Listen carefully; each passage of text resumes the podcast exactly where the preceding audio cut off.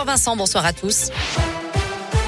Et une info pratique pour débuter avec la fermeture de la départementale 21 dans l'un entre euh, Tenay et Hauteville à cause de plusieurs éboulements. Ça va durer jusqu'au 25 mars environ. D'ici là, des déviations sont possibles. On vous a mis le détail sur radoscope.com.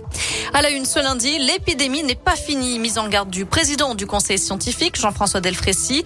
Alors que depuis ce matin, le port du masque n'est plus obligatoire dans les écoles, les magasins ou les entreprises. Il reste en revanche exigé dans les hôpitaux, les EHPAD ou encore les transports.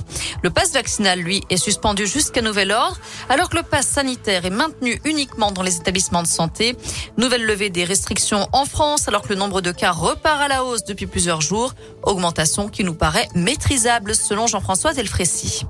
L'actu, c'est aussi la guerre en Ukraine. Au 19e jour du conflit, les pourparlers ont repris ce matin entre Russes et Ukrainiens, alors qu'un bombardement a fait au moins un mort à Kiev ce matin. La France a envoyé quatre mirages en Estonie hier, alors que l'Ukraine réclame à nouveau de verrouiller son espace aérien, sans quoi les roquettes russes tomberont sur des pays membres de l'OTAN. C'est ce que dit le président Zelensky. Après deux semaines de conflit, le Kremlin annonce de son côté que l'armée russe n'exclut pas de prendre le contrôle total des grandes villes ukrainiennes.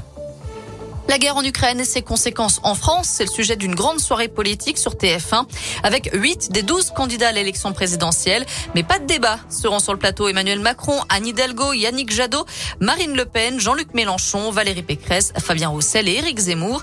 Émission à suivre en direct à partir de 20h20. Enfin, pas de panique si vous voyez des Canadaires dans le ciel de Saône-et-Loire demain. Deux Canadaires seront en manœuvre ce mardi dans le cadre d'une formation des pompiers spécialistes de feux de forêt. Le décollage est prévu à l'aéroport de Saint-Yan à partir de 14 heures. Le largage de l'eau se fera lui au niveau du mont Viola à Beaubery. Voilà, vous savez tout pour l'essentiel de l'actu. Très bonne soirée à tous. Merci beaucoup Noémie.